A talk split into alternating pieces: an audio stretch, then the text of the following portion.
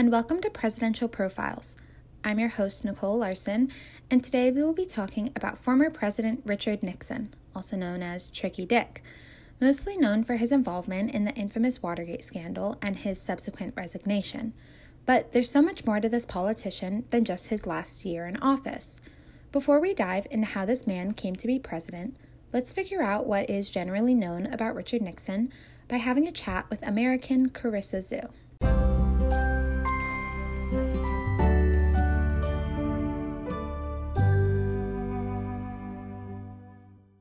I'm sitting down with American Carissa Zhu to assess where Richard Nixon lies in the public mind and gauge his legacy in the United States. Thank you so much, Carissa. And my first question for you is basically what are the first three words that come to mind when you hear the name Richard Nixon? Um, I'd have to say the first three words would be um, like not a crook. Isn't that what he said? Yeah. I feel like that's just the phrase I associate with him um, and the Watergate scandal and all that.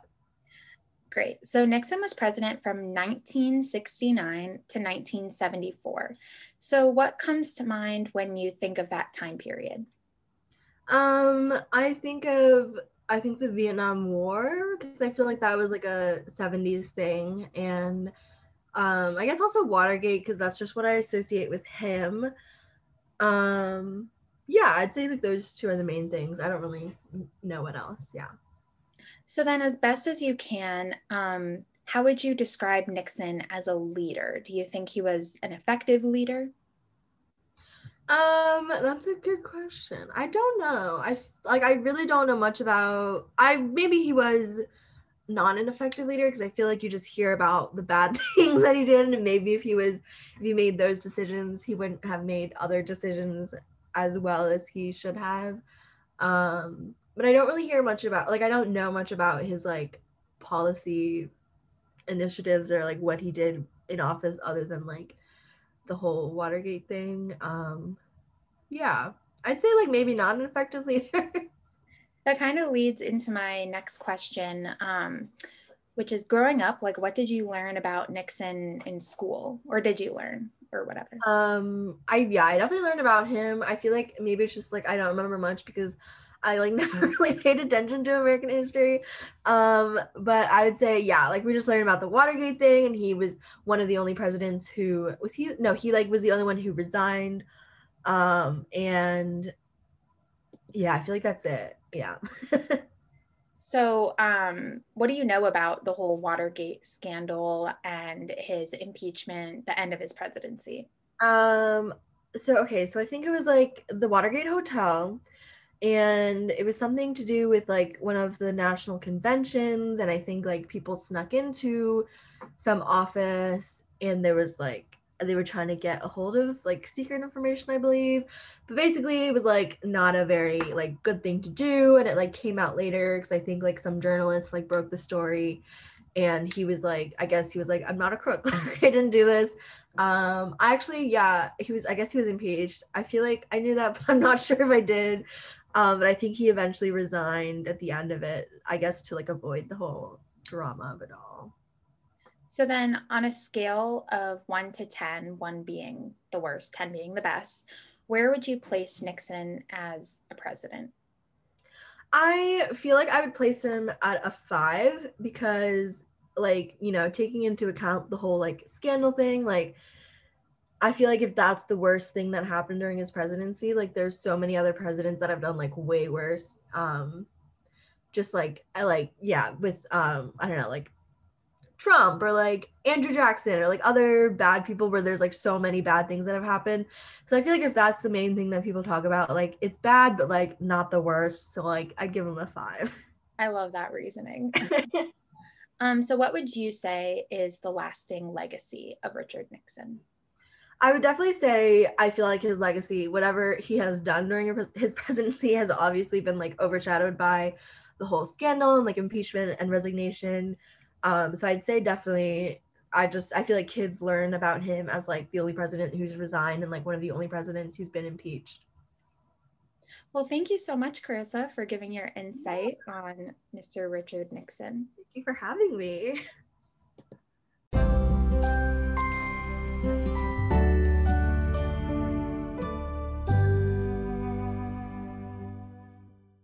This short interview with Carissa was very telling about how most Americans only really learn about Nixon with regard to his involvement in Watergate and his resignation, rather than his policies or his accomplishments as a politician. But now let's hear a few messages from our sponsors before we dive into the life and presidency of Richard Nixon. Presidential Profiles is brought to you by Squarespace. Squarespace is supporting us today, and they're ready to support you by turning your dream into a reality. They make it easy to launch your passion project. Are you looking to start a new business? Do you want to showcase your work? Do you want to sell your products? Well, Squarespace is the tool for you. They have beautiful templates created by world class designers and the ability to customize just about anything with a few clicks so you can easily make a beautiful website all by yourself. They have powerful e commerce functionality that lets you sell anything online and analytics that help you grow your site in real time. Everything is optimized for mobile right out the box, so there's nothing to patch or upgrade ever. Buying domains is simple, and you can get all the help you need. With their 24 7 award winning customer support, Squarespace empowers millions of people. Whether you're a designer, lawyer, artist, gamer, or restaurateur, turn your great idea into a reality head over to squarespace.com now to set up your website today. Presidential Profiles is brought to you by Stamps.com. Let's face it, taking trips to the post office is probably not how you want to be spending your time. That's why we're recommending mailing and shipping through Stamps.com. Stamps.com allows you to mail and ship anytime straight from your computer. You'll even get discounted rates from UPS, USPS, and other mail carriers. Stamps.com has saved businesses thousands of hours and tons of money. With Stamps.com, you'll get discounted rates while also enjoying convenience. Whether you're a small business sending out letters or a giant warehouse sending thousands of packages each day, Stamps.com will help you do it all with ease. Use your printer to print out your shipping label, slap it on your letter or package, then schedule a pickup or drop it off. With Stamps.com, you can get up to 40% off on postal services and up to 60% off on UPS shipping. Over 1 million businesses already use Stamps.com, so join them in convenience and efficiency by visiting Stamps.com. Richard Milhous Nixon was born on January 9, 1913, in Yorba Linda, California, on his family's lemon ranch to Hannah and Francis Nixon, who also had four other sons. His family was composed of devout Quakers, and Richard grew up refraining from alcohol, dancing, and swearing. After the lemon business failed, the Nixons moved to Whittier, California in 1922, an area with a lot of other Quakers.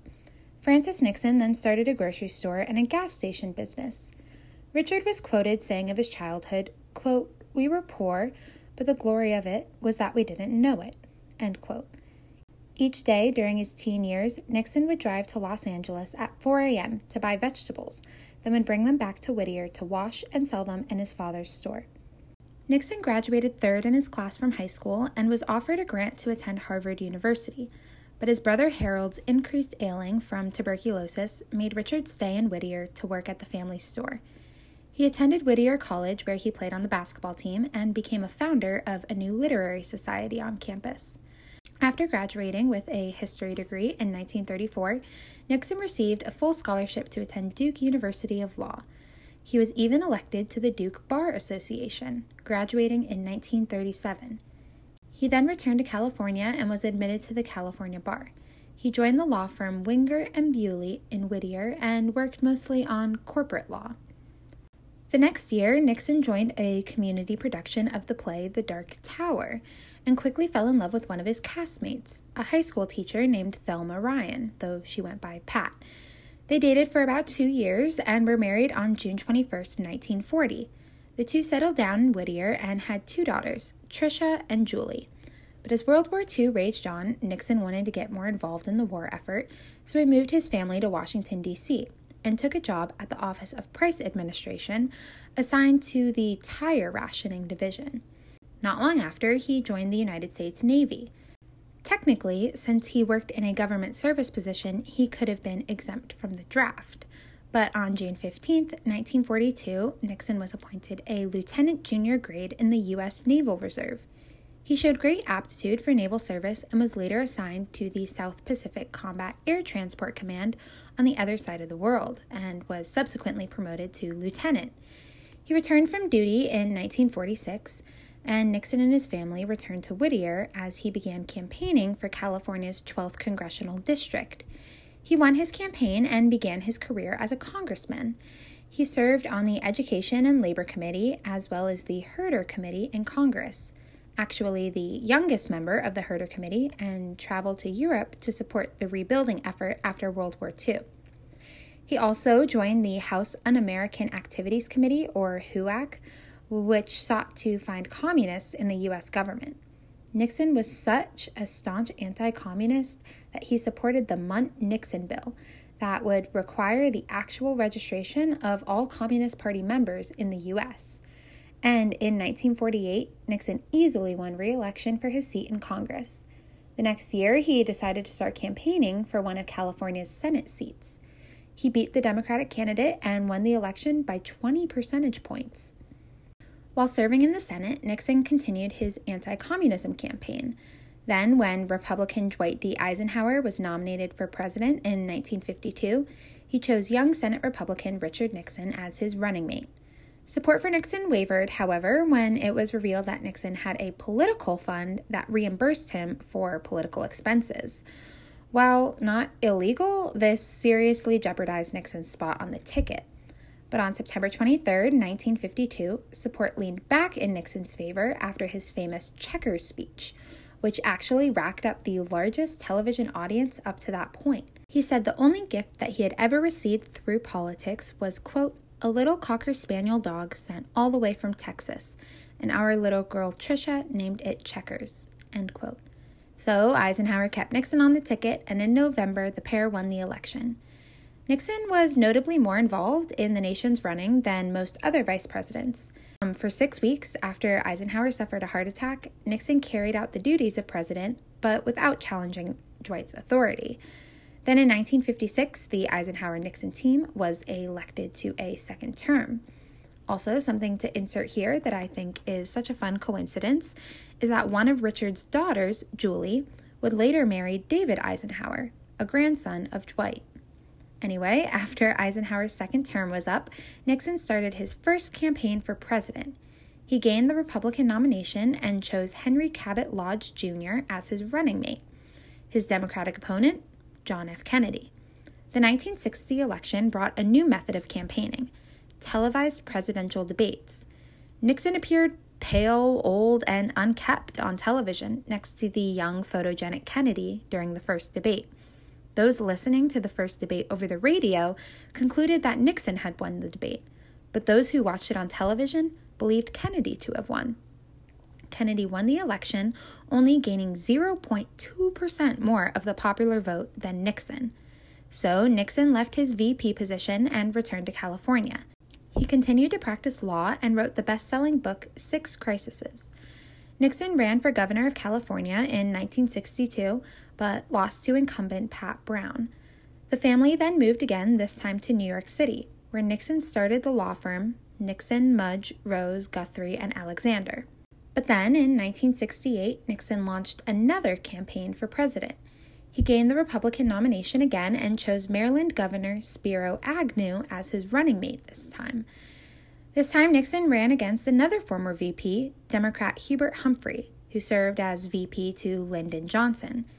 It ended up being a three way race instead of the usual two way, two party race between Nixon Humphrey and American Independent Party candidate and former Alabama Governor George Wallace. Nixon learned his lesson from his first run as president and now used the television as a campaign tool, even appearing on the popular comedy show Laugh In all three candidates received Electoral College votes, but Nixon won the 1968 election, becoming the first former vice president to have returned to private life and later be elected president. In his victory speech, Nixon made promises to bring a divided nation together. In his inaugural address, Nixon said, quote, We cannot learn from one another until we stop shouting at one another, until we speak quietly enough so that our words can be heard as well as our voices. End quote. Nixon's administration had a strong emphasis on foreign policy. In early 1972, Nixon surprised everyone with a visit to China, because as an anti communist leader, Nixon met with the leader of one of the largest communist nations, Chairman Mao Zedong. Interestingly, Nixon was the first president to visit a nation that was not recognized by the US's own government. At this time, the United States officially recognized Taiwan as the legitimate government of China, but Nixon met with the Communist Party of mainland China. This trip to China also marked a very important moment in American history, well, at least important to me, and that is the introduction of pandas to the National Zoo. While at a dinner with Chinese officials, Pat Nixon explained how much she loved seeing the pandas at the Peking Zoo. In an act of what is now known as panda diplomacy, in which China loans pandas to various countries as an act of goodwill, two pandas were sent to the National Zoo in D.C. Pat Nixon attended the dedication of the Panda House at the zoo, and the city was totally not prepared for the popularity that these pandas brought with them from China. People visited every day, standing rows deep just to catch glimpses of Ling Ling and Hsing Hsing. But the most important foreign policy issue at this time was, of course, the Vietnam War. Nixon became president at about the apex of the war, and support for the war was dropping drastically in the U.S., with protests every day. Nixon concluded that the war could not be won and now faced the issue of trying to get the U.S. out of Vietnam. In 1969, Nixon visited South Vietnam and introduced the strategy of Vietnamization, in which American troops were slowly replaced with Vietnamese troops. But at the same time, Nixon authorized incursions into Laos and Cambodia. The U.S. invaded Cambodia in an attempt to block the Ho Chi Minh Trail that supplied North Vietnam with forces. Between 1970 and 1973, almost 150,000 people were killed during the bombings of Cambodia.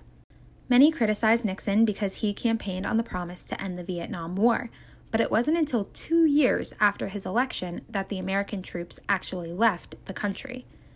The Paris Peace Accords in 1973 finally put a stop to the fighting and resulted in the withdrawal of the remaining American troops.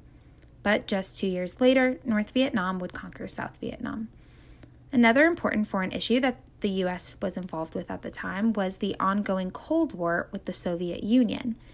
In Nixon's visit to the USSR, the two nations signed two arms control treaties, SALT I and the Anti Ballistic Missile Treaty.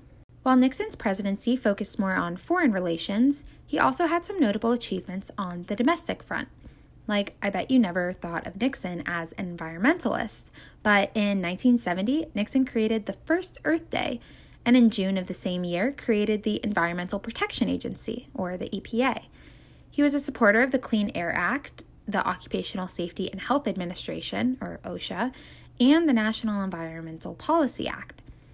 Nixon was also a supporter for the federalization of Medicaid for low income families and a private health insurance mandate for employers. He also declared a war on cancer, launching a $100 million campaign to help fund and find a cure. I bet you also never thought of Nixon as a civil rights activist. Well, maybe activist is a strong word, but he certainly was a supporter. His presidency resulted in the mass desegregation of public schools, and in 1970, Nixon implemented the Philadelphia Plan, the first federal affirmative action plan. He endorsed the Equal Rights Amendment in 1972 and supported black capitalism. Also, while not a huge feminist, Nixon did appoint more women to the administration positions than Democrat Lyndon Johnson had. And in 1972, Nixon signed Title IX, a civil rights law that prohibits gender bias at universities receiving federal aid. Even as a Republican, Nixon is called by some the last liberal. But what Nixon will always be remembered for is the infamous Watergate scandal and his resignation.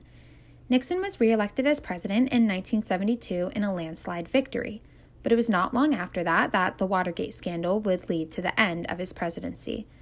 The term Watergate has now become an umbrella term for the plethora of illegal activities from the Nixon administration. But all of these illegal activities were made public after five men were caught breaking into the Democratic Party headquarters offices in the Watergate building on June 17, 1972. This break in intended to repair wiretaps that had previously been placed and to steal copies of top secret documents. What's interesting is that this story was almost pushed under the rug after Nixon claimed no part in the incident. The break in was not front page news for long, and all seemed to be resolved. He was elected for his second term that fall, with most voters believing that the break in had nothing to do with Nixon. But there were two Washington Post reporters, Carl Bernstein and Bob Woodward, who clung to the story and through their investigation were aided by an FBI informant known as Deep Throat, later revealed to be a man named Mark Felt. It was through this investigation that connections were made between the break in and Nixon's administration. It was also revealed through the investigation that some top Republican officials had been involved in sabotage and manipulation to try and ensure that George McGovern was Nixon's Democratic opposition in the 1972 election, because he was seen as more of a weak opponent. About a year after the break in, Congress started the Watergate hearings, in which the public got all of the details about what their president was involved in. While some of Nixon's top aides were under oath in these hearings, it was revealed that Nixon secretly taped every conversation that took place in the Oval Office. Nixon then faced immense legal pressure to release these tapes, but he refused. In an event called the Saturday Night Massacre, Nixon asked the Attorney General to fire the special prosecutor so that he would not be forced to release the unredacted tapes from the Oval Office. The AG declined to do so, so Nixon fired him. Nixon then asked the assistant AG to fire the special prosecutor, and he refused to do so as well, so Nixon fired him too. And by the end of the whole Watergate scandal, a total of 48 officials were convicted of wrongdoing. Eventually, the Supreme Court forced Nixon to release the tapes, which proved to be detrimental to his character and to his presidency. There was now evidence of the president himself talking about the planned break ins, as well as engaging in obstruction of justice. It seems as though Nixon himself didn't explicitly order the break in, but he used his position as president to operate a large scale cover up and go beyond the law to make sure that he would not be implicated. Also on the tapes were some fairly anti Semitic conversations. In July of 1974, the House Judiciary Committee brought forth three articles of impeachment, but Nixon resigned before there was any voting done in the House. On August 9, 1974, Richard Nixon became the first president to ever resign from the position. Nixon could have actually been indicted on these charges, but his VP, who then became president, Gerald Ford, pardoned him. You may be wondering, where did this Ford guy come from? I thought that Spiro Agnew was Nixon's vice president. Well, about a year before Nixon's own resignation, Spiro Agnew resigned for the unrelated reason of taking bribes, which he had apparently been doing for years. Nixon called for Spiro's resignation to try and deflect from his own legal battle, and then appointed Ford to the position. Interestingly, Gerald Ford is the only vice president and president to have not been elected to either position, as he was appointed to the position of VP and assumed power of the presidency after Nixon's resignation. He never underwent a national election. Importantly, it was the scandal of Watergate that led to a sense of mistrust and a loss of faith in the office of the presidency. Nixon never admitted immediate wrongdoing in the Watergate scandal only that he regretted not being more forthcoming. He said he was only, quote, wrong in not acting more decisively in dealing with Watergate. No words can describe the depth of my regret and pain at the anguish my mistakes have caused, and caused the nation and the presidency, a nation I so deeply love and an institution I so greatly respect. End quote. The 1974 midterm elections proved the effect that Watergate and Ford's pardon of Nixon had with the Republican loss of 43 seats in the House and three in the Senate. Nixon took a job in a Coast Guard station near his home in California and worked on writing his memoirs. In 1976, Nixon was disbarred by the New York State Bar Association for obstruction of justice in the Watergate scandal.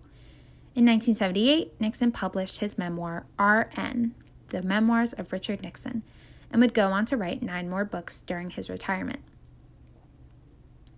Nixon was not cut from the presidential narrative, however.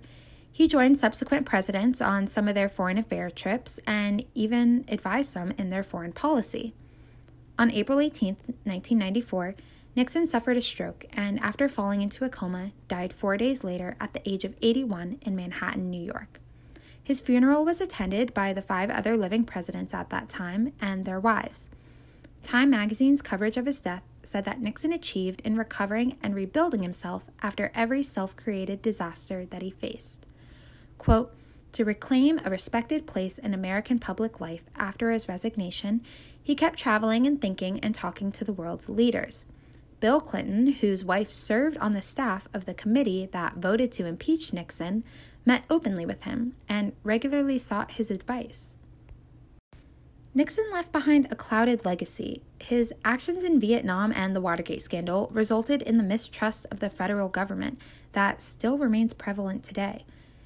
He deceived the American people and participated in obstruction above the law. But his advancement in domestic affairs with regards to civil rights and healthcare cannot go unnoted, as well as his work towards relations with China and the USSR.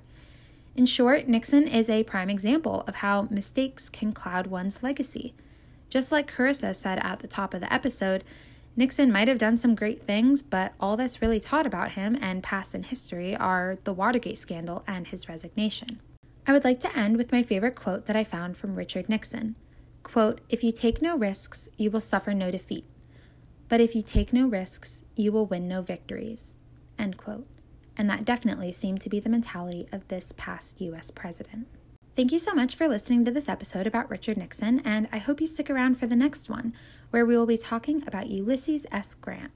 A special thank you to Carissa Zhu for letting me ask her some questions about Nixon to gauge where his legacy lies in the American mind. And as always, thank you to intern Meredith for her reading of our advertisements. Hope to see you all next week.